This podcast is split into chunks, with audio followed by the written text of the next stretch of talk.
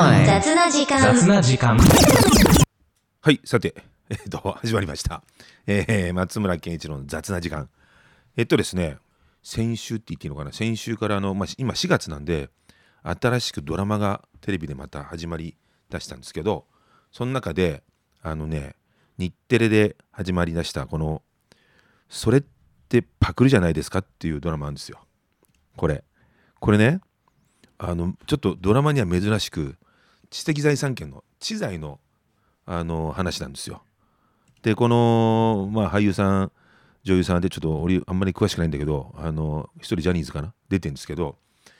私特許とか商標登録とかって結構一時凝った時があって、それでなかなかそれをテーマにしてるから珍しいなと思ってね、ちょっと見てて思ったんで、ちょっとその話しようかしらと。これポッドキャストで放送される時にはもう第2話もう放送されてると思うんだけど、よかったら見逃し配信 Hulu でやってるらしいんで見てちょうだいだけど、ちなみに、知的財産知財っていわゆる特許とか商標登録ってどういう人が関わるか知ってる？例えば裁判だったら弁護士さんじゃないですか。っていう風になんとか知ってつく、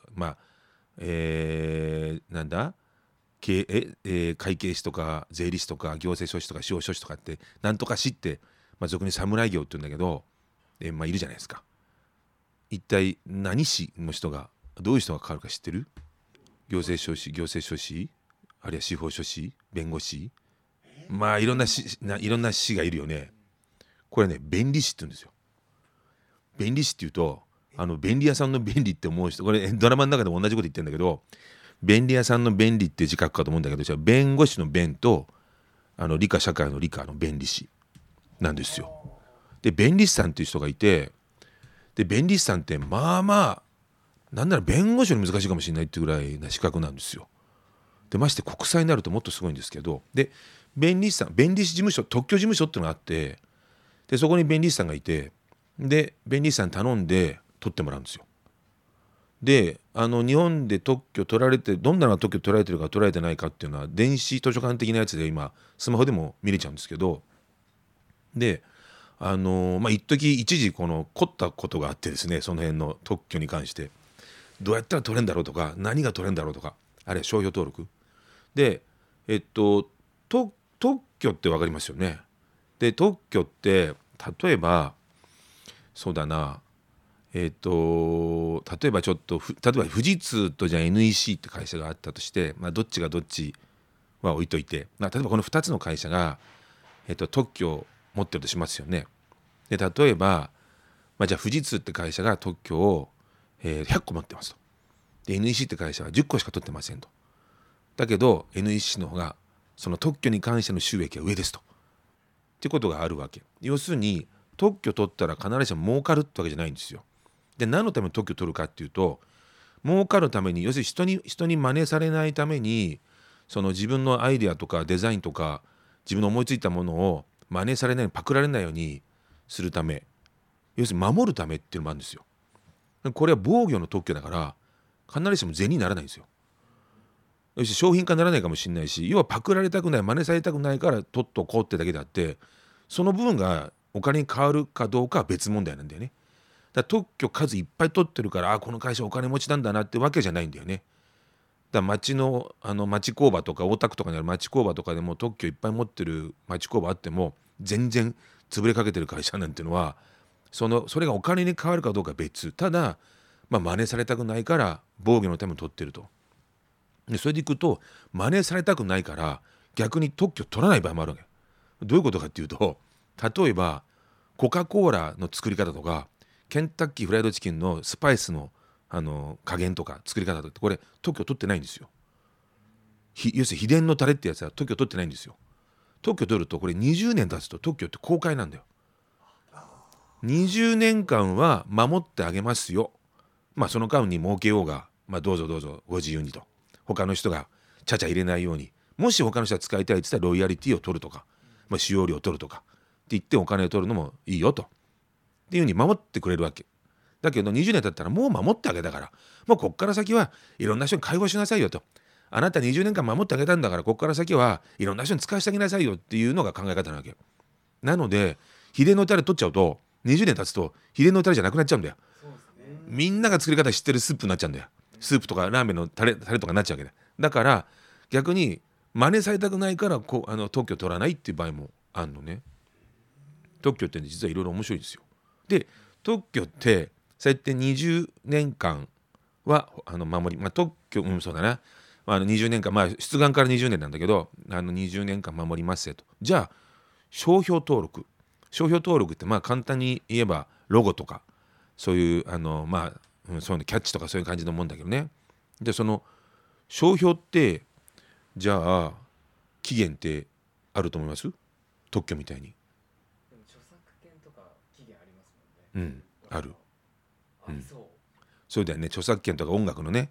ああいうのとか守られたりして4、50年間とかね、守られたりするよね。商標登録はね期限ないんですよ。うん、更新できる。期限は正確にもあるけど更新できる。なんでかっていうと、例えばそうだな、子供に大人気のお菓子の名前がありましたと。でそれが商標登録切れましたと。でじゃあ次から爆薬の名前になりましたと。毒薬の名前になりましたと。そしたら昨日までおいしいキャンディーの名前だったのが今日から毒薬の名前になっちゃいました。これ困っちゃうよね。子供間違えて食っちゃうかもしれないと。だから商標はずっと延長して更新して取り続けることできるんですよ。いうその混乱が起こらないように。ただ商標って45類なんですよ。グループが細かく言うと。で34の商品名と11のサービス名かな。だから昔あったんですけどハイブリッド式の自動車の名前と某パソコンメーカーが出したパソコンの名前が同じだったっていうね。でもこれいいんです、商品が違うんで。だからさっき言った例えば飴の名前に、お菓子の名前使われてても毒薬の名前で使ってもいいんです。これ実はグルーが違うんで、なんてことあったら本当は困っちゃうけど、でも正確に言うとそれいいんです。34類が違うから。そうするとね、そのグループが違うので、グループ違ってれば違う名前同じ名前でも取っていいんですよ。となるとやっぱりいろんな、さっき言ったお菓子と爆薬が同じ名前になっちゃうと困るわってなるわけで、そうするとそういうことが起こらないようにするために売るわけじゃないんだけど他のグループの商標も取っとこうってなるわけですよ。それはで一つのグループにやっぱりお金かかるわけ、取るのにね。なので34個も、もし例えばだけど34個も全部取ろうと思ったらえれえ金かかんだよやっぱりね。でそういうことしてんのが例えばサッカー協会、日本サッカー協会は例えばヤタガラスってサッカー協会カラスみたいなマークあるね、あれの全部で商標取ってるから、スポーツ関係なく。例えばおむつとかも取ってるからね、何でも、女性用生理用品とかね、あんなにも取ってるからね。だからどんなものでも使われないように、絶対日本でヤタガラスって言ったらサッカー協会のマークだって認識させるために全て取ってんだよ。で笑っちゃうのはサッカー日本代表でも取ってるからね。サッカー日本代表ってサッカー日本代表以外使わないでしょと思うんだけど取ってんですよ。これって昔阪神優勝って言葉が取られてたんですよ。バカでしょ、阪神優勝って阪神以外使わないでしょ。でも阪神優勝を取っちゃった人がいた。もっと言えばあげちゃったんだよ、ちゃんと商標として。バカでしょ。これずいぶん前の話なんだけど、特許庁がそれまであんまりなんていうかな、その知財に関して全然認識が、日本国自体が低かった頃、全然ね審査官がね不備がなければ書類にどんどん上げちゃってたんだよね、阪神優勝も。で阪神が優勝したわけですよ。だから阪神が使えないんだ、阪神優勝を。阪神優勝取られちゃってるから。だから阪神優勝っていうものを持ってる人にお金払わないと、もしくは高額なお金払って権利を売ってくんないと、買い取んないと阪神優勝が使えないっていう。バカでしょ、ありえないよね。だゴジラ松井とかね取られてたんですよ、松井じゃない人に、巨人でもない人に。で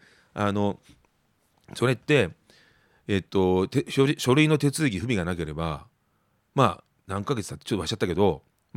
無事に出願して取れたら官報にちょっとこれも正確な話しちゃったけど1年だったかなんか出るんですよ、その異議申し立て期間が。で官報に載ってるのを見て異議申し立てなかったらそれ取れちゃうんですよ。官報にいつ載るかなんてそもそも見てますかって話で、一般人知ってますかって話で、そんな官報にね発表されてること、日本って結構官報に載るってあるんだけど異議申し立てなかったら取れちゃうわけですよ。でそういう騒ぎがあってから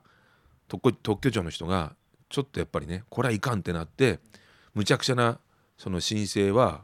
書類の不備がないからって何でもかんでも上げちゃうってことはなくなったわけ。まあ当然だよねそれはね。中国なんかはもうすぐ取られちゃうから、有名芸能人、スター選手、スポーツ選手は多分自分で使えないよ。浜崎あゆみとか安室奈美恵とかみんな取られてるからね。当時ね本人が中国進出しようと思った時に使えなかったっていうのがあったんでいうことがあるから、もう中国なんか速攻取っちゃった方がっていうぐらい有名人であればね。そうそれでその商標登録の話でいくとさ、そんなんでいろんなのがこう取ってるって話で、でね例えばライオンって会社あるじゃないですか、歯磨き粉とかね、ああいうのね。であれ英語で LION って書きますよね。でやっぱり商標登録取ってるんですけど、でナンバー17ってのも取ってたりするんだよ。どういうことだか分かるどういう意味だか分かる？意味分かんないよね。ライオンって大文字で LION って書くじゃないですか。それひっくり返すと NO17 って見えるんですよ。だから類似商標やられちゃ困るからって言うんでナンバー17も取ってたりするんですよ。すごいよね。まあでもそうやってお金がさあるところは何個のグループも取れるけど、普通は自分のビジネスの範疇しか、洋服売ろうと思ったら洋服だし食料品売ろうと思ったら食料品だし、それ以外のところはねお金かかるから取らないですよ。でおまけに更新していかなきゃならないからね。でそれでいくとね今度国債があって、今の国内であって国際的な分もあるわけ。例えばもうちょっと前の話ですけどソニーのウォークマンっていうのあるよね。あれも、ソニーが全世界でウォークマンっていうのを所有取ったわけですよ。で1カ国だけ、どっか北欧だったかどっかだけすでに取られてて、その国だけはソニーのウォークマンって名前が使えないんだよ。まあ、もしかしたら売ってないかもしれないけどその国では。で嘘か誠か分かんないけど、ソニーがウォークマンっていう商標を取ったら、千葉のなんかすごいローカルな靴屋さんでウォークマンって靴屋さんがあったらしいんだよ。そこにソニーが言いに来たらしいからね、もう私が商標取ったから以後店名変えなさいって、あるらしいよ。マンションの名称で、うちが管理してた賃貸マンションでね、あるマンション名称があったんですよ。そしたらね、住友不動産から連絡来ましてね。で名前を今ホームページに載っけてるのを掲載しないでくださいと。なんでって言ったら、そのマンション名称商標登録取られちゃったんですよ。分譲マンションシリーズで住友不動産の分譲マンションシリーズの名前で取られたわけ、取ったわけ。それと同じ名前のマンション名称だったから、もううちの商標なんで載せないでくださいと。でオーナーさんどうしたかっつったら、マンション名称変更だよね。でマンション名称ってアパートでもいいけど、あれは登記する義務はないので、だから別に変えられちゃうんです、簡単に。だからオーナーさんがもちろん所有者が変わったらマンション名称とかアパート名称って自由に変えていいんですよ。住所とかね、さすがにそれは変えられないけど、だけどマンション名称って人の名前とかと違って、会社の名前とかと違って国に登録する義務ないんで全然いいんですよ、なくてもってか変えちゃっても。だから住んでる人からしてみたらね、マンション名称変わるんですかってなるけど、商標登録取られちゃったからマンション名称変えることになりましたなんつってね、そんなこともあんだなっていうね。ちょっと一気に話してきましたけど、商標じゃない特許とか商標登録とかね、ちょっと興味ある人は、電子図書館調べられるし、今最近だとネットで簡単に調べられるから見てみたらいいんじゃないかなと思いますよ。特にねベンチャー、そのスタートアップ企業の会社の人とか、あとそれこそ我々の世界だとニュースポーツ、この間話したマイナースポーツの人とか、あるいは新しい商品とかサービスを提供しようと思ってる人とかは、まあ、その商品名称とかロゴとかはちょっとかぶってねえかとか、バッティングしてねえかとか、なんならそういうことでおいおい俺が持ってんだから勝手に使ってじゃねえよ、ロイヤリティ払えよっていきなり訴状が送られてこないように、やっぱり確認した方がこのご時世いいんじゃなかろうかっていうとこですよね。まあそんなんでちょっと今日はその新しく始まったドラマから思いついたんで商標登録とか特許の話をしてみましたってことで、この辺で終わろうかしら。ハッシュタグ雑な時間とつけてツイッターとかでつぶやいてもらえたら嬉しいです。で、皆さんよかったらフォローしてください。何でしたっけ、Spotify と Amazon ポッドキャストとApple ポッドキャストとAmazon ミュージックとこの3つで今流してますんで、ぜひフォローしてください。よろしくお願いします。雑な時間。